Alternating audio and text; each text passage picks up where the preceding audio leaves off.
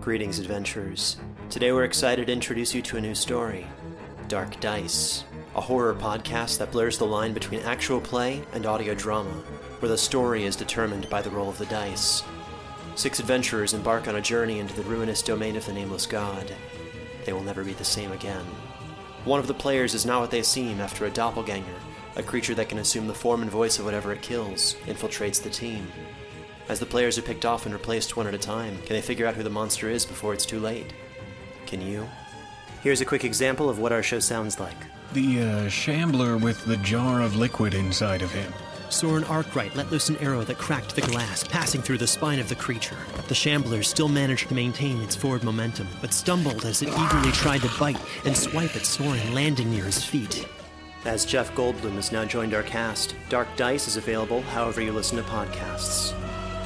This episode of the Sheridan Tapes was made possible by our backers on Seed and Spark Brandon Brown, Ariel Young, Alistair and Margaret, and Tally. If you'd like to support the show as well, please go to patreon.com slash homestead corner. For as little as $5 a month, you get early access to ad-free versions of episodes, a special behind-the-scenes podcast, and patron-only AMA live streams. Before we get started, this episode contains heavy existential dread, discussions of suicidal ideation, grief, and loss, descriptions of war, gun violence and executions, depictions of claustrophobia, burial and injury, and loud noises. Content warnings and a full transcript are available in the show notes.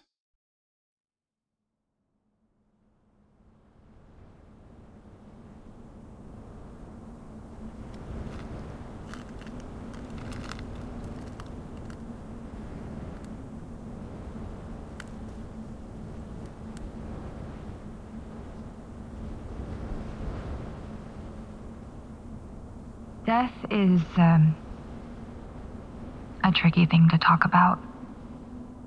Our knowledge of death, of the fact that we all die, shapes us as people. And yet, most of us refuse to acknowledge it with anything more than jokes. At least until it touches someone we know. It was four years after my encounter at the Mirror House and the accident that followed. It was a lonely time in my life. Perhaps the loneliest I've ever been, and that's saying something. I've always felt isolated, distant from those around me. Maybe it was the touch of the supernatural Maybe it was the fact that I was a closeted lesbian growing up in the Midwest. Or maybe I just chose to be alone because I thought it was easier. I'd already lost a friend I could barely remember to something I couldn't understand, and a part of me still blamed myself for her unmaking. I still had friends, fellow ghost hunters, and people I met at signings who stayed in touch when they could, and I just started working with Maria a few years earlier but they didn't really know me because I didn't want them to. I didn't think I feared death. I thought that what happened to Amy was worse than death. But looking back on it, that's exactly what I was afraid of. Growing close enough to another person that the severing of that link would be too painful to bear.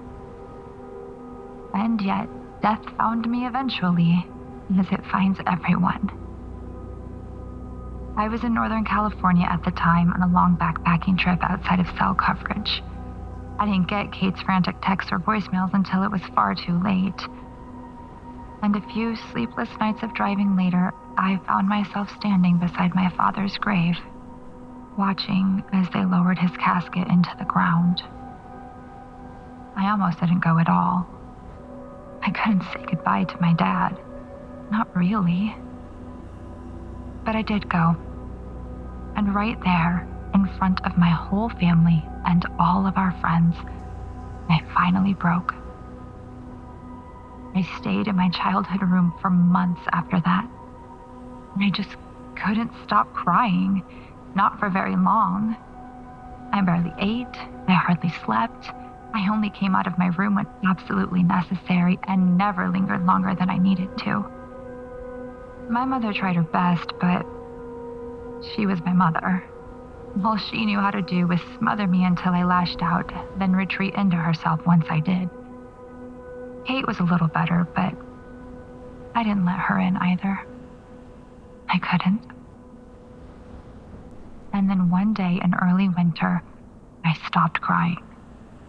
Before anyone was awake, I packed my bags, got into my car, and drove east. I didn't know where I was going. I didn't want to know. My phone was dead, but I didn't bother charging it before I left the house. I just drove for hours and hours and hours until the sun began to set, and I pulled into a scenic overlook on the edge of a winding mountain road. I only realized what I was doing when I found myself standing at the edge of the railing, wondering if it would hurt when I hit the ground. For some reason, I still don't fully understand. I didn't jump. Maybe it was that same fear of death that kept me from taking that leap into the unknown. Maybe it was some part of me that still held on to hope that this wouldn't be my life forever.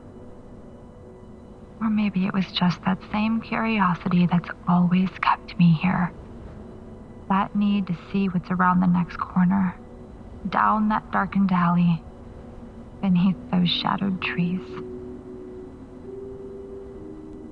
So I kept going. I went back to my old life, seeking out the supernatural and writing my experiences into fiction. Or at least I tried to. No matter what approach I took or where I looked for inspiration, the words no longer came. Anthony had been as understanding as he could, but Poultice had investors to appease and a strict timeline for publishing my next book. So finally, I rented a cabin in Langlois, Oregon, and locked myself in until I finished it. Or at least that was the plan. Instead, I found myself hunted by a supernatural fire that tore through the cabin in the dead of night. There was an anger in that fire I still don't understand. A rage and bloodlust that called out of the flames themselves with a hatred I could feel and as my lungs began to fill with smoke, I finally realized why I didn't want to die that night on the Overlook. Why I would not die in that cabin. As soon as I escaped from the cabin and the fires were extinguished, the first person I called was Maria. In the heart of the inferno, I'd realized just how much she meant to me. That she'd been my anchor for these last few months, holding me steady in the storm. Even when I couldn't get out of bed, I still wanted to talk to her, to hear her voice, to know she was okay, to tell her that I loved her.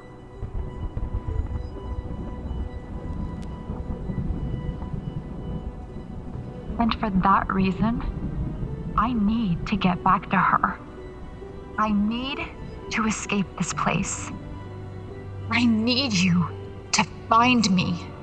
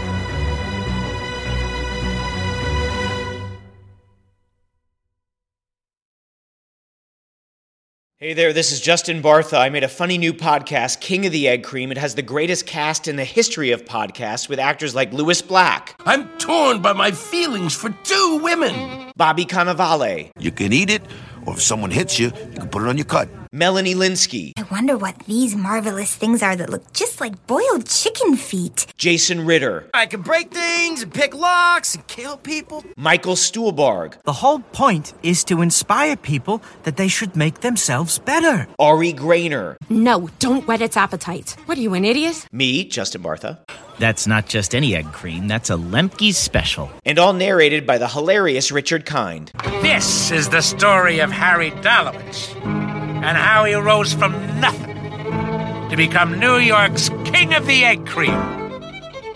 So if you like funny true stories, come listen to King of the Egg Cream, available wherever you get your podcasts.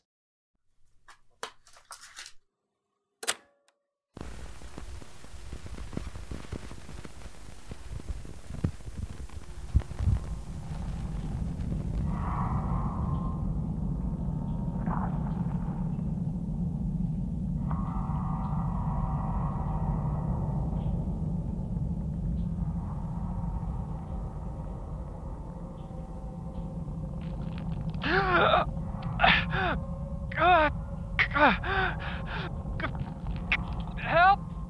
Someone help! Fuck, I can't feel my legs. Help! Help!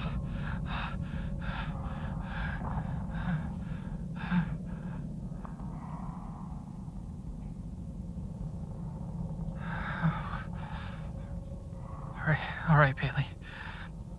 You know how to get out of this. Deep breaths. Focus on your breathing. Stay calm. If you can get across the veil. I'd do that if I were you.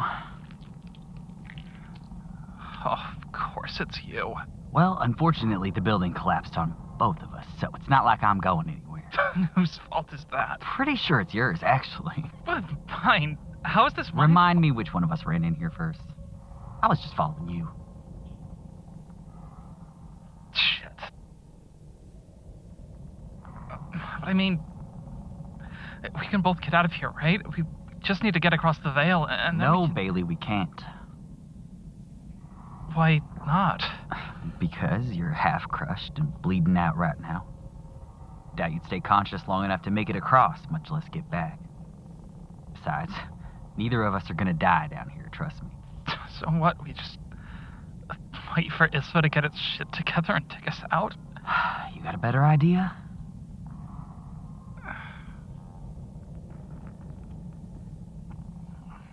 Why the hell did you follow me anyways? Kate was right there on the surface if you needed to talk to someone so badly. Because I need your help, not hers. That's new. I'm serious. Morrison, he's. Uh, I can't take him on alone. I need someone else like me to challenge him. And if you help me, then we might be able You're to. scared. No. No. Of course I'm not. We just need to be strategic about this. And you'll make sure You're we get all scared, and you ran away. Did you even bother warning Bill and Rob about what was happening? What are you talking about? Bill and Rob, they moved back to Oslo a few days ago. Wait, you didn't know? What?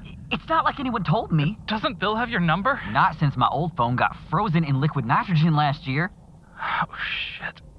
Uh, uh, uh, fuck, mine's pinned under the rubble. I, I can't reach it. We need to get out of here. We need to warn them.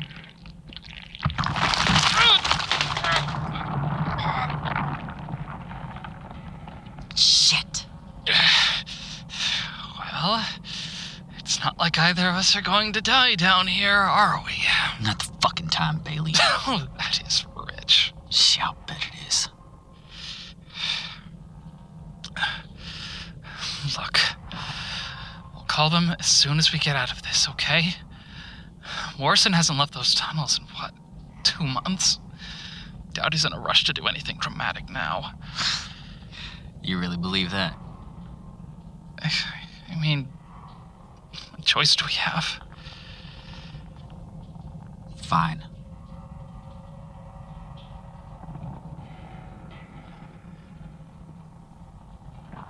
You. You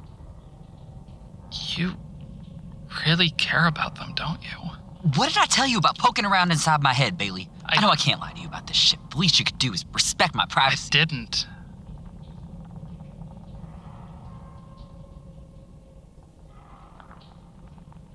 Uh, uh, Ned? Still here, Bailey. Uh, I'm sorry if that was. David.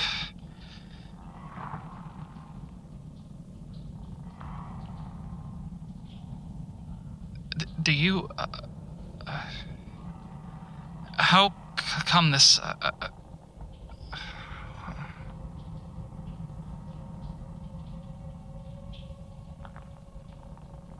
why don't you cross the veil? Beg pardon?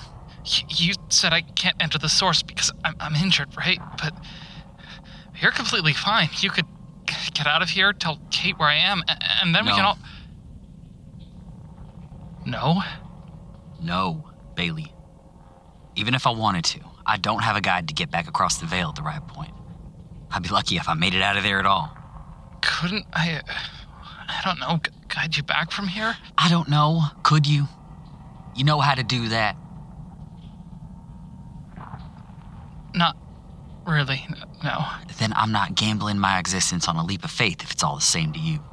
Too much of a risk. What risk? It's where we both come from, right? What, what do we have to worry about? Have you seen the power that created you in the source? Hmm. Actually seen it, not just heard its voice. No, I. I don't think so.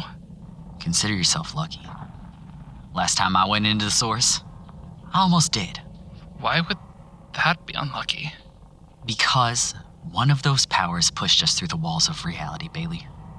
Because we're always connected to that power, drawn to the thing that made us, but unable to reach it because it's on the other side of the veil. If it finds you in the source, You'll be drawn back in.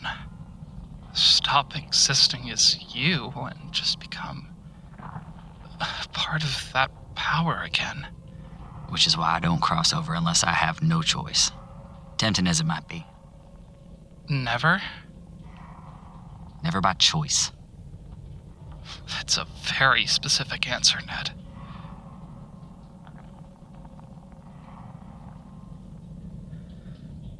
Ugh, and there goes the silent treatment again. Is this how you always act when you can't get the last word, or is this just for when you can't walk off dramatically Now like you did? shove it up your ass, Bailey. You really want to know? I mean, it's not like we have anything else to talk about, do we? Fine. It was 1919, Petrograd. Just a few years after the October Revolution, middle of the Civil War. I'd been in Russia for a while at that point. Great War was carrying on a little too long for my liking, and while there was a lot of fear there, it wasn't fear of anyone specific. Just an ever present, creeping death. But the Bolsheviks, well, they knew how to party like it was 1793. Revolution against revolution, turn after counterturn, civil war after rebellion. All the while, the rest of Europe tore itself to pieces because somebody shot someone else's son. The Tsar abdicated one year. The next, he and his whole family were shot to death in a dingy basement. It was useful. Useful? A conducive environment for fear of authority, of power. I'd managed to climb the ranks in the Red Army, and by the time the war really got going, I was a general in good standing with Moscow. I'd managed to stay off the front lines most of that time. I wasn't in any real danger from the fighting, but as the year went on, the nights started getting colder. I was worried about the possibility of being caught outside after dark and freezing up. I could hardly explain that to my commanders, not without them realizing what I was. So, I commandeered an old governor's mansion in Petrograd as my base of operations during the Whites' offensive. I wasn't worried, at least, not at first. But then the Whites began taking the nearby towns and cutting off our rail lines. By the time they reached Pulkovo Heights, we only had one line to Moscow left. We were still getting supplies, sure, but wouldn't take much for the Whites to sever that connection and leave us stranded. So, one night, I took the heaviest coats I owned, stuffed a pair of hot stones from the fireplace into the inner pockets for warmth, and slipped out of the mansion on foot. I made it out of the city unnoticed, which was a small miracle in and of itself. although it did take longer than I'd hoped. I could feel the stones cooling inside my jacket, and I knew that if I didn't hurry up, they would go cold and I would freeze. My body doesn't generate its own heat, we'd just been hit with a cold snap, so it was well below freezing. If I didn't get far enough away and find a source of heat in time, I wouldn't make it. Well, I didn't. I'm honestly surprised I made it as far as I did, but it still wasn't enough. I got well out of Red Army territory at least, so I didn't need to worry about being executed for desertion. But I didn't make it past the Whites. One of their patrols found me frozen solid and curled up in a ditch just outside Yamburg. I was still wearing my uniform, of course. Stupid oversight, but I was wearing basically everything I owned to try and keep warm. As soon as they saw it, I went straight from the medic tent to a shithole POW camp they'd set up in a drafty old barn. Just a holding pen for the soon to be executed, really. No one was supposed to stay there any longer than a few days, so they didn't worry about the mess. I was the exception, of course. Next day, I was dragged out with a few other prisoners, put against a wall with a bag over my head, shot by a firing squad. Six volleys later, the executioners were out of bullets. I tried to play dead, but I was frozen stiff and couldn't react convincingly enough to fool them. Two days after that, I was dragged to a makeshift gallows and hanged from the neck until dead. I was able to fake it well enough that time, but one of the soldiers stabbed me with his bayonet to make sure. Came out covered in half frozen tar. Could have faked a bit of blood if I'd been in better shape, but as it was, my executioners just panicked and cut me down. I was back in that barn under much closer guard after that. They probably would have kept trying to execute me until the Red Army pushed them back, if not for the rumors about me reaching a small group of British and American volunteers traveling with them. As soon as they heard, I was moved out of the barn and into the basement of one of the larger houses outside of town. At first, I was elated. My room had a coal stove and was actually sealed against the elements, so I was finally able to move freely for the first time in nearly a week. It was a small bed with a horrible, itchy mattress in the corner, an uncomfortable wicker chair against the far wall, and a small round table in the center. Wasn't much, but compared to that barn, it felt like the Ritz. But before I could get comfortable, one of the Americans came through the door and pulled a small, loosely bound book out of his jacket. He told me to read it. The thing stank of the source, and I heard it whispering as I took it from his hands. He wore gloves, of course, not too unusual for winter, but I knew he wasn't wearing them for the cold. The book burned with malice in my hands and I knew I was facing off with another power.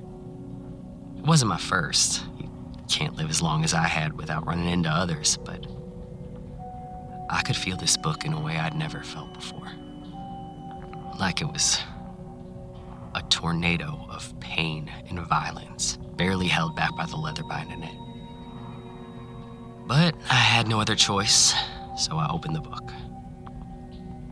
I can't remember what happened next.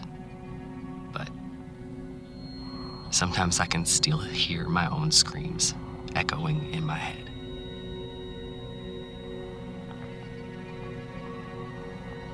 I'm guessing now that they were the people who sponsored Morrison. Or at least some predecessor of that group. Rich kids with more money than sense treating relics of the infinite like toys. What they were doing in Russia in the first place, I still have no idea. But they'd found a new plaything, and they were intent on seeing if they could break it. The book was just the first. When I finally woke up, my captors returned just long enough to place a small golden statuette on the table before leaving. It wasn't an ancient idol or anything quite so cliche. Just a small statue of a horse rearing up to charge. At first, I hardly felt its presence, wondered if someone hadn't sold him a fake artifact without him realizing.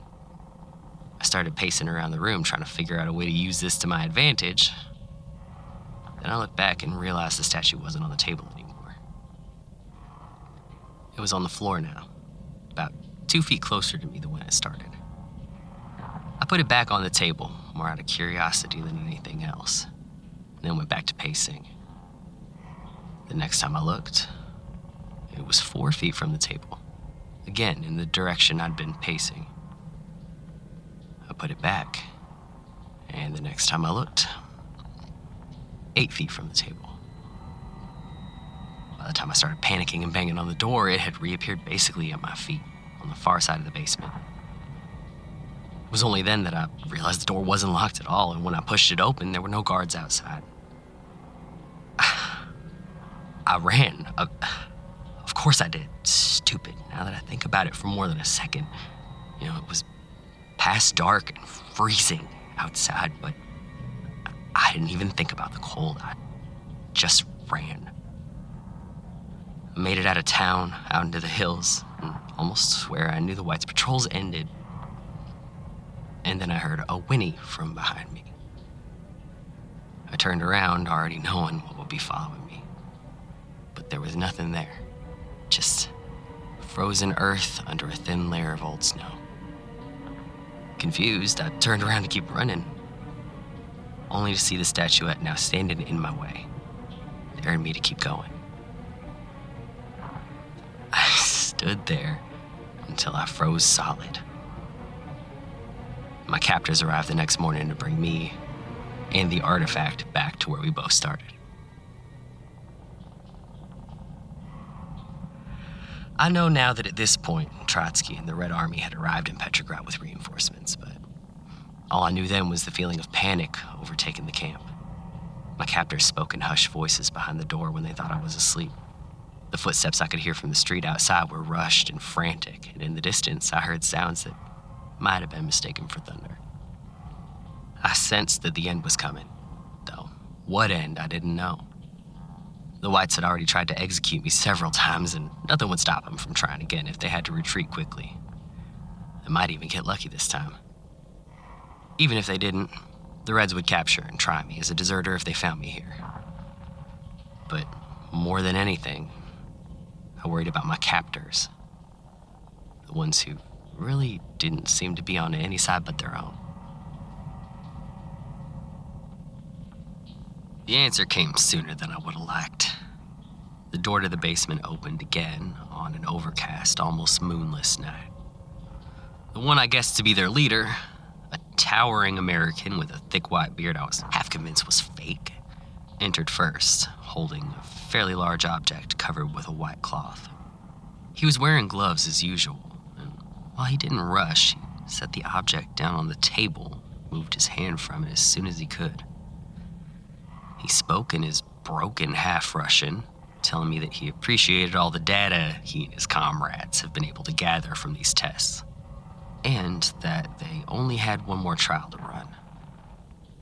He told me to wait until they left the room, then remove the cloth from the object on the table. When I asked him why he didn't remove it himself, he just laughed. A little longer and louder than the question warranted, honestly. He said that the thing on the table wasn't meant for mortal eyes. He then assured me that they would know if I didn't follow orders, and that I would regret it. With that, he walked out the door and left me alone with the thing on the table. Curiosity got the better of me in the end, of course. I stood up, walked to the table, and pulled the cloth away to reveal an antique brass lamp with six or seven clear glass faces around a short wick in the center. It was plainly made, with no real decoration and almost no grime or soot on the glass. But the wick was burning, as it had been since before it entered this room. I hadn't felt any heat through the cloth, and even if I had, the flame should have been smothered long ago. And yet, it was burning. A solid black flame, tinged with blue at the edges. It didn't flicker or move with the air around it, and the reality of my situation became horribly clear as the darkness of that flame began to shine into the basement, eating away at it inch by inch. I stumbled back. I almost screamed, I think. The other normal lanterns around the room were still burning, and I backed up to the closest one, holding it out in front of me for protection as the dark continued to spread. It wasn't like lighting a candle in a darkened room where the light immediately fills the space. The darkness moved slowly across the basement, expanding to fill the darker corners before pressing in on the small circles of light, slowly consuming them. I extended the wick of the lamp in front of me as much as I could, removing the oil stained glass to make it as bright as possible. It seemed to slow it down briefly, but as I watched the wave of shadow swept over the other lamps, smothering them as they winked out one by one, I couldn't see the door on the other side of the room anymore. There was a tiny slit of a window high in the wall behind me, but the world outside was nearly as dark as the basement, and I couldn't risk abandoning the protection of the light to try and squeeze my body through that narrow opening. The thinner I stretched myself, the faster I'd freeze, and I couldn't risk getting stuck halfway. There was one other way out, though. A way I'd always been able to escape, but hadn't dared to try until that. I learned it from another source being centuries ago. I guess you'd call him a vampire, but I didn't hold that against him. He taught me how to slip out of the world and into the source, along with the dangers of navigating those waters alone. I didn't want to ignore his warnings. I was exhausted, freezing, drained from lack of sleep, and facing off with other powers. But the way I figured, I had no other choice. I checked the lamp one last time, sat down with my back against the wall, and began to meditate. A moment later, I felt my body slip away. I found myself in the source for the first time since I was birthed from it. It was different. Being in the source as opposed to being part of it. I was me, for one thing, and I could see and hear it like it was a physical place, but it wasn't, of course. You know how the mind will do anything before it admits it's seeing the impossible. Uh, how did you see it? Huh? What did the source look like to you? Uh, desert. At night. No moon, no stars. Just a black sky over a pale expanse of dry white dirt. There was a mountain range on the horizon. Several, I think. Each one taller than the one before it. Although um, they disappeared from view pretty quickly. And every time I looked back, I swore they'd move without me noticing. Interesting. Anyway, I wandered around for a bit. Not quite sure what I was supposed to be looking for. I knew how to get back out of the source and that my physical body would follow wherever I ended up, but I didn't know how to find my way back to the right time and place.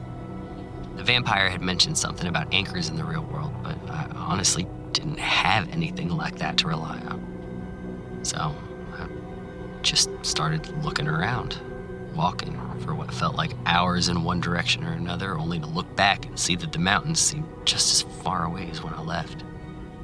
There were no landmarks, no beacons, not even a star in the sky to navigate by. This was the infinite, and I had no way to navigate it. Even worse, the longer I stood in one place, the more difficult it became for me to hold my shape. I knew my body wasn't actually there. Still sitting in that basement in Yamburg as the dark closed in, frozen in time at the moment I passed through the veil. But I felt the way I sometimes feel on scorching days when it's too hot for my body to really keep its shape without me forcing it to. Except this wasn't my body losing its shape, but my mind, my soul, I guess you could say. Losing hold of the thing that made me me through all those different lives. And then I heard the footsteps. There was something behind me. I felt its presence a moment after I heard it. I turned to look, and at first I didn't see anything. Then I noticed movement near the closest mountain range.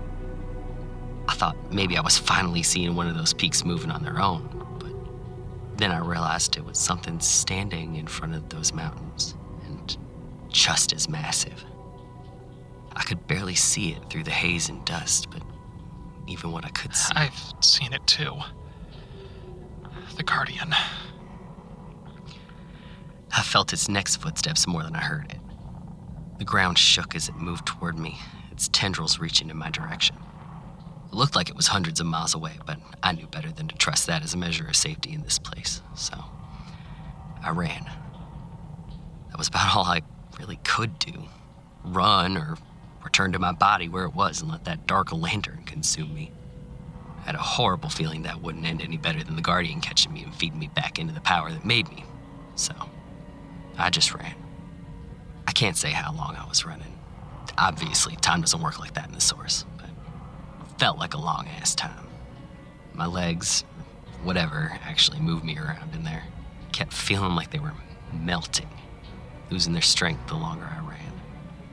But I pushed on as fast as I could for as long as I could, with the Guardian's footsteps getting louder with every passing second. Felt like I was running for days, years even. Like I'd always been running, and I always would be. And uh, some small part of my mind kept asking me if I wouldn't like to stop running. If it wouldn't be easier to just give up and let it all fade. I didn't listen. I refused to listen. I'd made it too far, survived too much shit to just give up now. But eventually, it wasn't up to me. I felt my legs give way as my strength finally gave out, and when I looked back, the Guardian was almost on top of me, arms and tendrils stretched out to grab me. In a moment, I knew it would all be over. So, I made a gamble. It was a stupid risk, but when my only other options were oblivion or worse, felt like it was worth a shot. I pushed myself out of the source right where I stood. No idea where or when I'd turn up, I decided that was better than being unmade. The desert, the mountains, and the Guardian all faded away in an instant, and I found myself lying on a patch of cold, grassy earth, staring up at a night sky full of stars with a full moon overhead. My body was whole and solid once again, still wearing that Red Army uniform from before. I was alive. Alive and still. Took me a while to figure out where and when I was, and even longer to ditch the uniform once I did. North Dakota, 1923. The war was over, as was the usefulness of the name and face I've been wearing. I stole some clothes off a wash line and tried on a couple faces before I found one that seemed suitably American, then started hitchhiking cross country with no idea of my next move. Honestly, I wasn't even sure if I'd made it back to my own universe after all. But everything seemed to match up with what I could remember. I could never really know for sure, though. At least not until one of Morrison's sponsors showed up in his old office. I was almost ready to kill the old fool before he mentioned Petrograd. Guessing my captors made it out of Yamburg after all. Why did you risk the jump? Beg your pardon? Why did you leave the source like that? You could have ended up anywhere. Deep space, middle of a volcano, bottom of the ocean. Why? Why risk it? Besides the fact that the Guardian would have destroyed me if I had stayed any longer. Besides that.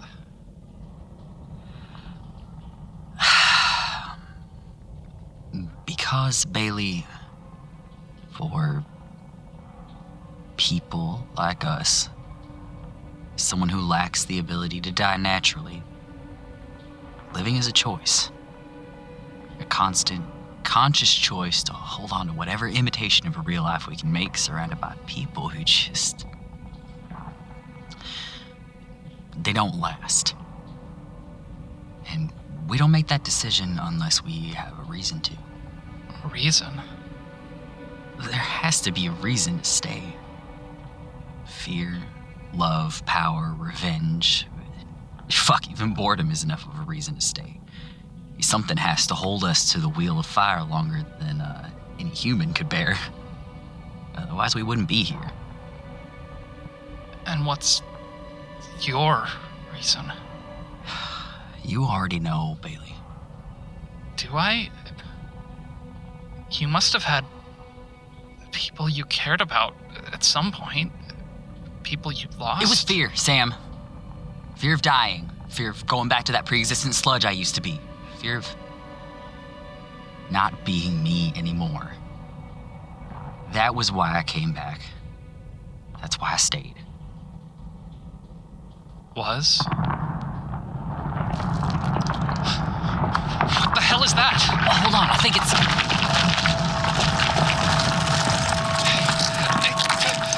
Hey! Down here! Help! There they are! Kate, Kate! We found-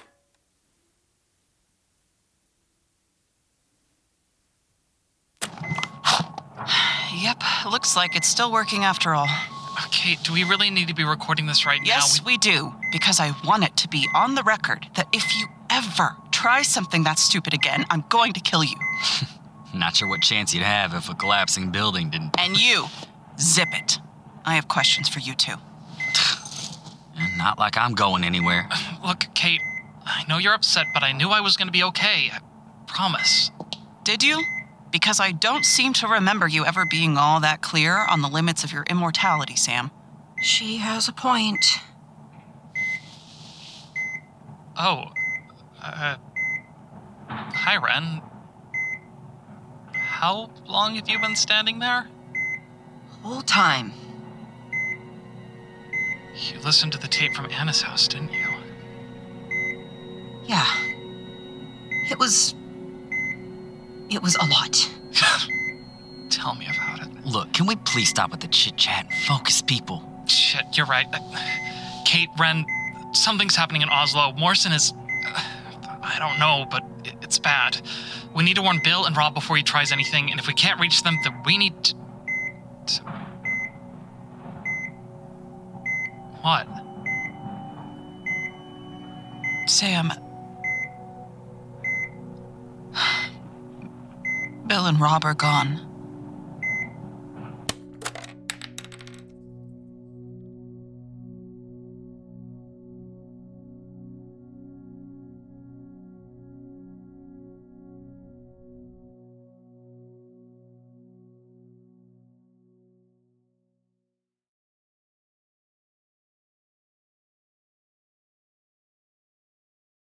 The Sheridan Tapes, Episode 76 Upon a Wheel of Fire. Starring Airen Neeley Chaconas as Anna Sheridan, Van Winkle as Sam Bailey, Ezra J. Wayne as Ned Leroux, Virginia Spotts as Kate Sheridan, and Sam Taylor as Ren Park, with original music by Jesse Haugen. Written by Van Winkle and produced by Virginia Spotts with dialogue editing and sound design by Van Winkle. Visit thesheridantapes.com to view additional content, rate and review us on your podcatcher of choice, and connect with us on Twitter at Sheridan Tapes and on Instagram at The Sheridan Tapes. I'm Van Winkle. And I'm Virginia. This is Homestead on the Corner. And you're listening to The Sheridan Tapes.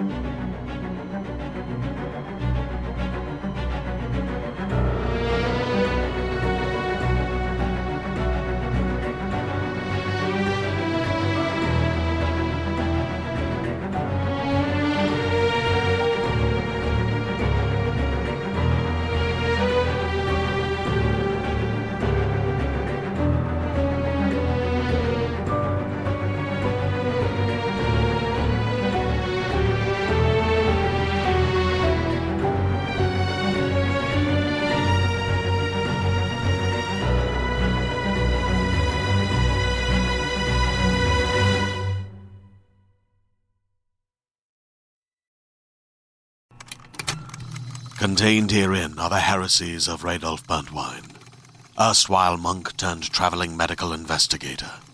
Join me as I uncover the blasphemous truth of a plague ridden world that ours is not a loving God, and we are not its favored children. The heresies of Radolf Burntwine, coming January 2nd, wherever podcasts are available.